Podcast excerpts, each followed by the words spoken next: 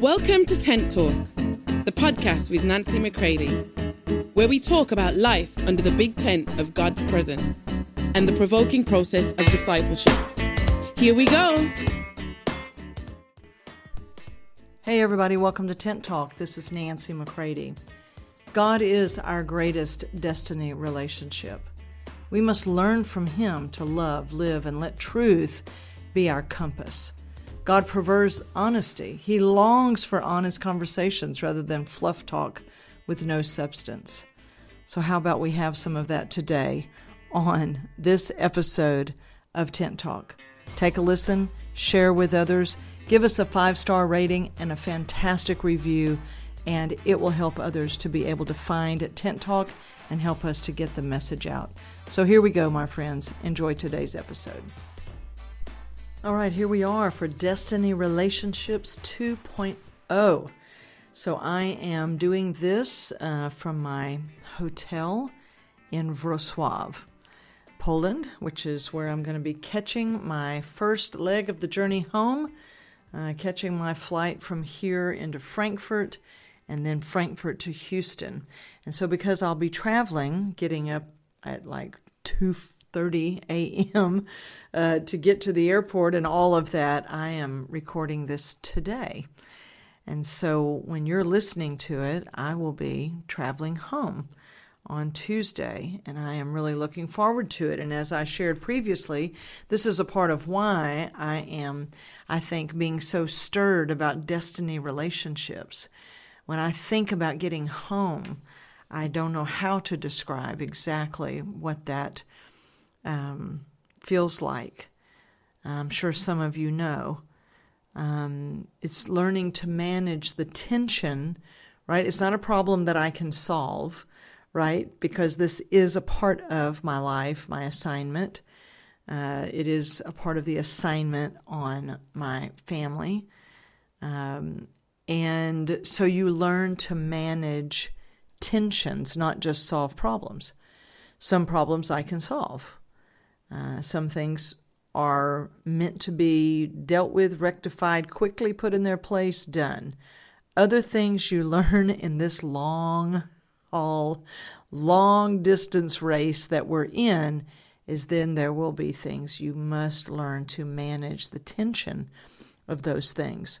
Of being very glad to be where I am. I've been very glad to be in Europe for the last month. But I am really looking forward to getting home. And I'm going to be very glad to be home and working from the NMM uh, ministry house. I'm going to be really glad to be going uh, to Iowa. So I want to make sure and put this out there uh, for the Iowa Cross Encounter, May 18 to 20. You can look on our social media at NB McCready, and you'll be able to see that, be able to see the registration link. If you want to join me and some really fantastic people uh, in Council Bluffs, Iowa, make sure you fly into Omaha, Nebraska. That's how you get to Council Bluffs, Iowa. And so you're learning to manage tensions. And sometimes in destiny relationships, this is a part of that, is that some problems you can solve and resolve and come to agreement on as you seek God's will. Uh, because in destiny relationships, it's not my way or the highway. It's not your way and never my way. Uh, we are seeking God's way. And God brings us into agreement, and we begin to uh, walk together, yield uh, to the, the common good in the sense of what is the best for the assignment, what's the best for the body of Christ, right? Because God is taking care of us. And so this is where uh, our individual freedom begins to be integrated into uh, what is best for the body of Christ and for what God is doing. I know He'll take care of me, um, and therefore I'm free to begin to consider really what what is it that is for the the, the greater work that He's doing. So, I want to continue reading to you um, excerpts from some of my own writings on this, and um, and then you know, maybe make some comments. So we ended uh, yesterday's portion or the previous episode's portion. Uh, we ended with me making the statement that we cannot take Christian lessons from the devil when it comes to relationships, really, or anything else, because he will have us twisting ourselves like pretzels. He will have us so twisted up and so dysfunctional and so toxic, right? And calling it Christianity. It's like, no, we have to learn how to live, love, and relate from how God loves and relates to us. So, I open today and begin reading from my own writings about this, and here we go. We will learn of Him from Him if we are to live and love like Him. This life that we share in, the very life and nature of God Himself, is extraordinary. It is supernatural. To say it's out of this world is like, it's all such an understatement. But it is extraordinary in the way it expresses love, honor, truth, value, and in the way pain, choices, boundaries, and identity are experienced and resolved. God's Word is a living book of relationship the relationship of God to people, how much He wants to be one with us, and then people to God, how we reciprocate and how we love Him back out of the love that He has poured into us. And then we learn how to relate people to people, person to person. It has always been amazing to me how God wears his heart for us on his sleeve, if you will, not fearing rejection or testing the waters first to see if we love him too. He has declared to heaven and earth his deep, eternal, and redeeming love for us without reserve, retreat, or regret. Our Father has taken the greater responsibility in our relationship, yet He hasn't taken all responsibility. He knows what he is responsible for, and he knows what we are responsible for.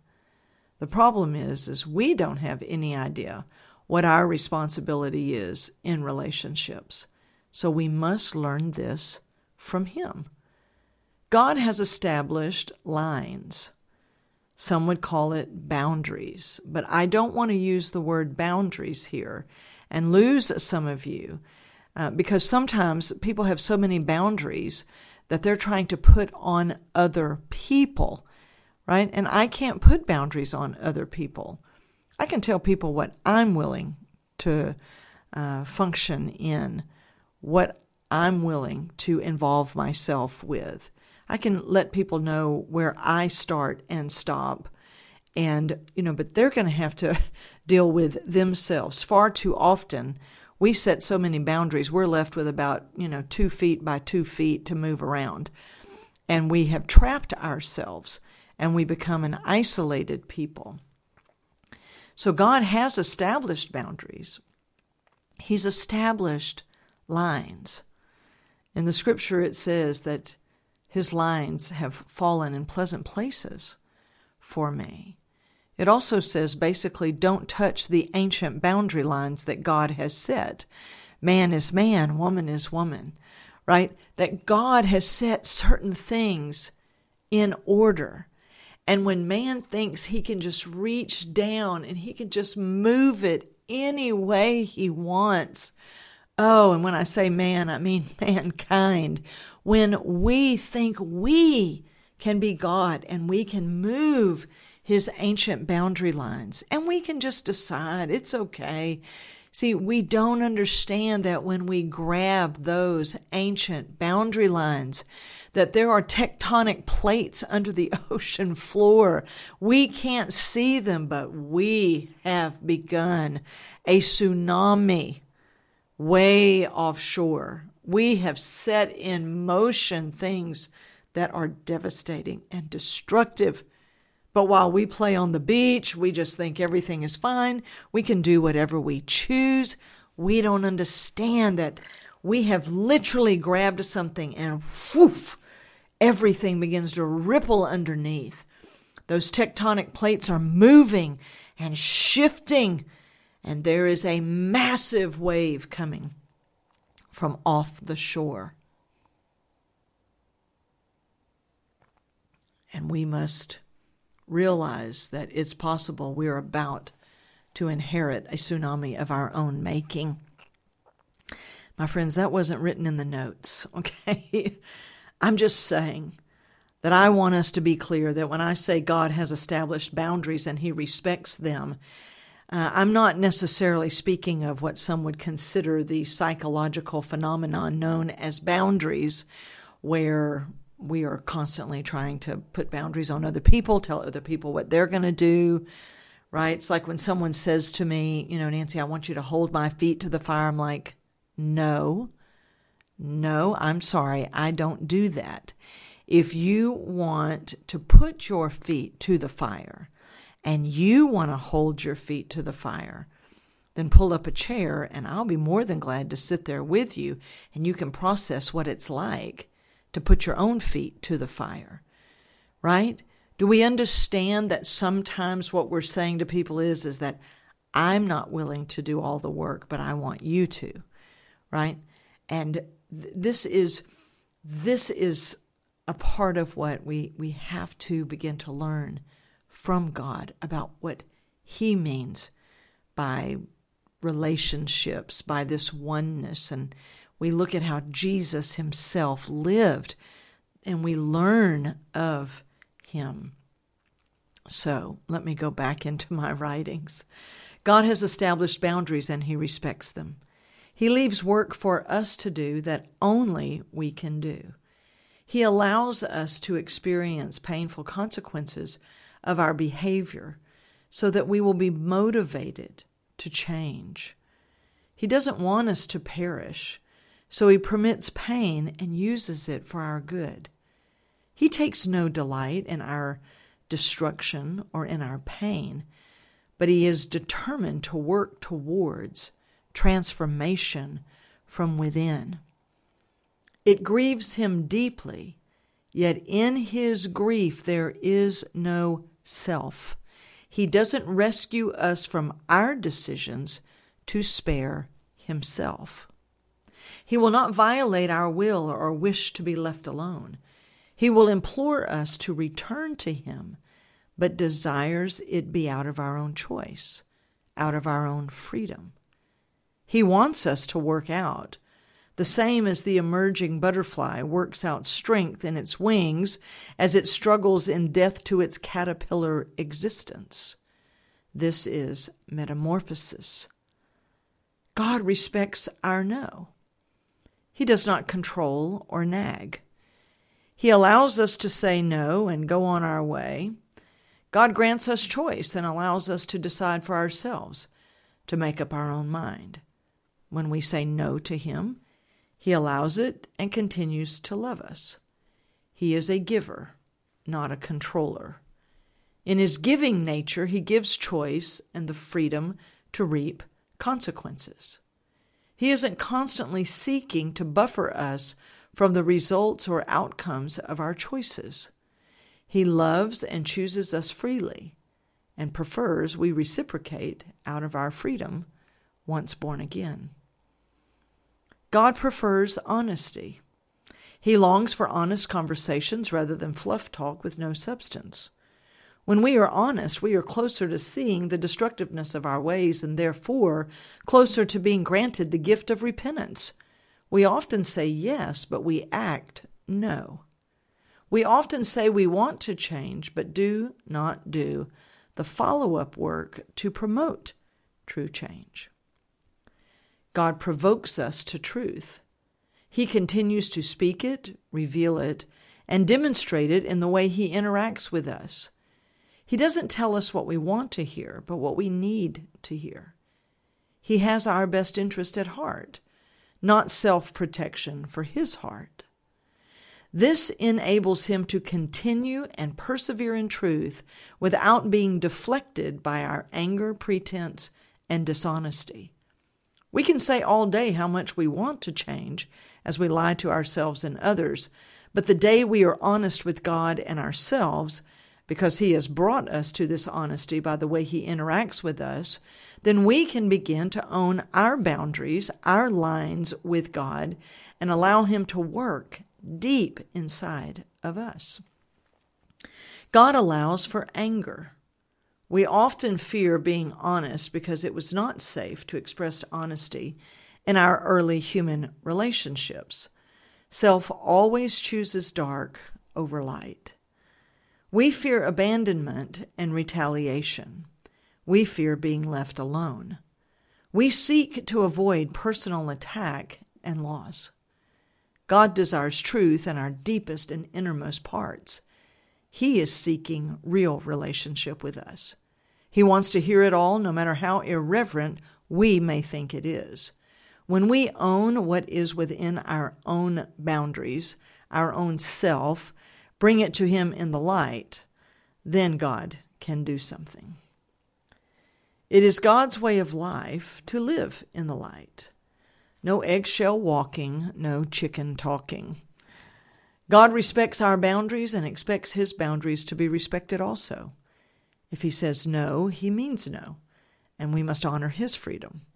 We must not put demands on him to prove his love for us or demand that he must do what we think is best. Here we are in danger of testing God's freedom. When we are angry with him for what he does not do, we are not allowing him the freedom to be who he is. The basic problem in human relationships is freedom. We call people bad because they do not do what we want them to do. We judge them for being themselves, for fulfilling their wishes. We withdraw love from them when they do what they feel is best for them, but it is not what we want them to do. We do the same with God. We feel entitled to God's favor as if He has to do what we want Him to. How do you feel when someone asks you for a favor but does not give you a free choice? This childish entitlement gets many people dissatisfied with God the same way they are dissatisfied with others in their lives. Self hates the freedom of others. Now, I want to interject here that I have quotation marks around what I've just read, and yet I have not, to my dismay, I have not placed in here where this quote came from. But I'm going to uh, take a stab at this and say that it might be out of Dietrich Bonhoeffer's book uh, called Life Together, or it might be out of Toxic Love by Malcolm Smith. And because it has quotes around it, I, I thought it was sounding too profound to be my own writing, and then I saw I saw the quotes. So I want to interject here that this is where I think uh, those last two or three paragraphs that I've just read where I think they come from. All right? And so here we go back into reading. God is free from us. When He does something for us, He does it out of choice. He is not under compulsion, guilt, or manipulation. He does things like dying for us because He chooses to. We can rest in His pure love knowing He has no hidden resentments mm, in what He does. His freedom allows him to love. When our brethren in the Bible, remember it is a massive book of relationship, uh, our brethren in the Bible embraced God's freedom and learned to respect his lines, uh, and it deepened their relationship with God.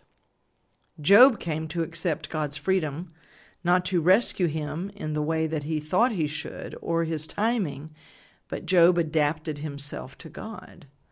Paul accepted God's boundaries when he was denied traveling a certain course or receiving healing in a certain way.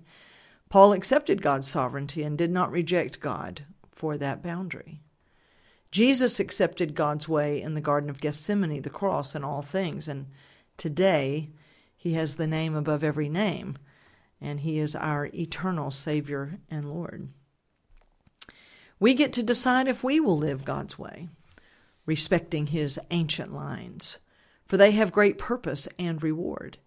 He does not want us making Him the bad guy in every situation where He makes a decision. He isn't controlled or manipulated by guilt crying fleshly pity, and nor should we be. God is the ultimate responsibility taker. Although He is long suffering, there does come a time when He decides, out of His freedom, that enough is enough, and He moves forward with plans and actions. He doesn't threaten, pout, scold, but He simply takes responsibility for His plan accepting that those invited into his grace do not desire to come, and he moves on. In this way, we learn that God tends to his own heart and doesn't leave it to man to tend to him, but he tends to himself by making a new and fresh decision. He lets go of those rejecting him and reaches out to the new. God is a good model when we are hurting, we need to take responsibility for the hurt and make some appropriate moves to make things better. This may mean letting go of someone and finding new friends. It may mean forgiving someone and letting them off the hook so we can move forward and we can experience the richness of our oneness with God. Gospel living, my friends, is real living. It brings us back to right order and truth. Here the crooked is made straight. Only as the two, you and God, have your separate identities, yet a, yet a total shared oneness, can real life together happen. If we try to do His work and expect Him to do ours, we will fail to experience and to know Him as who He truly is and who we really are to Him. If we try to do His work, we fail. If we refuse to do ours, we live in bitterness. Now, as you can tell, my friends, these are a few thoughts. Some are my own, some are from other writings that I have picked up on over the years that have amazingly provoked me to really think about how does God love? Jesus said, Love others as I have loved you. So think about it. How has He loved you? What have you learned about relationship and about real love from Him? You see, He is our greatest destiny relationship. And if we're going to love God, love ourselves, and love our neighbors, as ourselves, my friends, we have a lot of learning to do.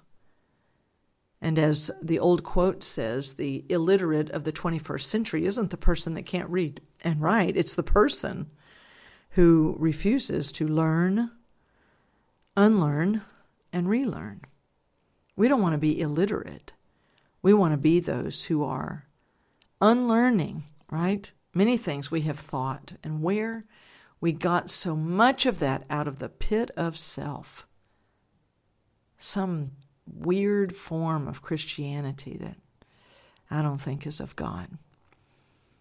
Because when He really loves you and you let Him, then you learn how to actually love because you've received His love.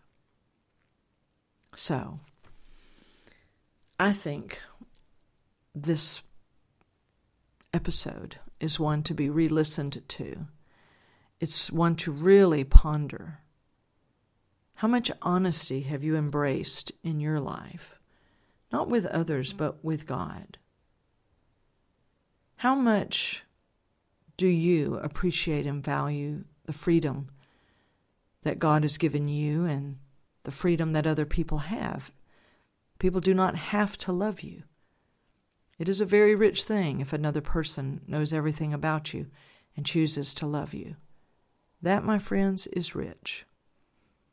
And many of us won't know that on too grand a scale, but my friends, to have just a few that would love like He loves, knowing all and choosing to love. And coming to value the freedom that God gives us and the freedom that we can then enjoy and the freedom that we pass on to others. Hmm? Are we choosing to live in the light?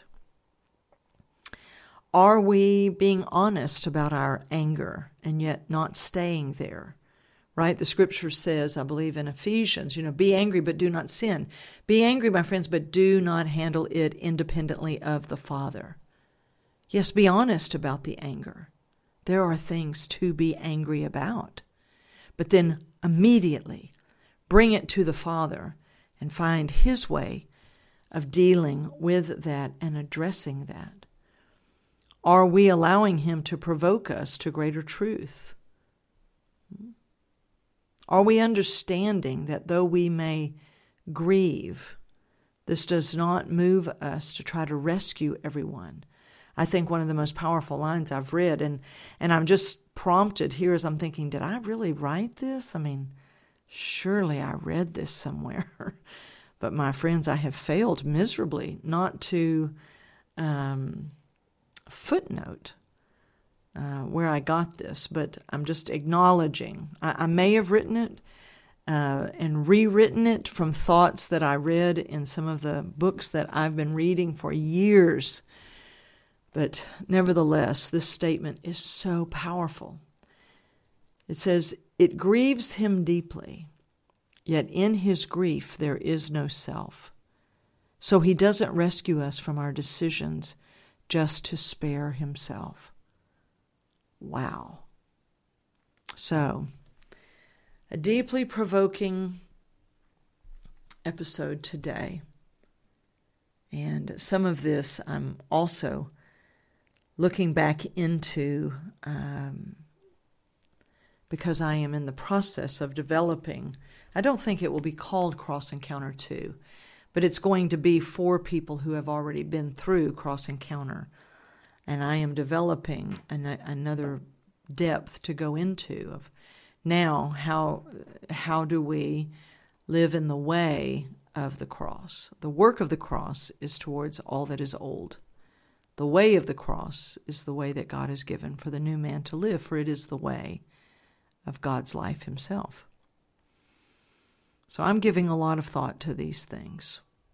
So I pray you are too so, I love you all, and we will talk soon.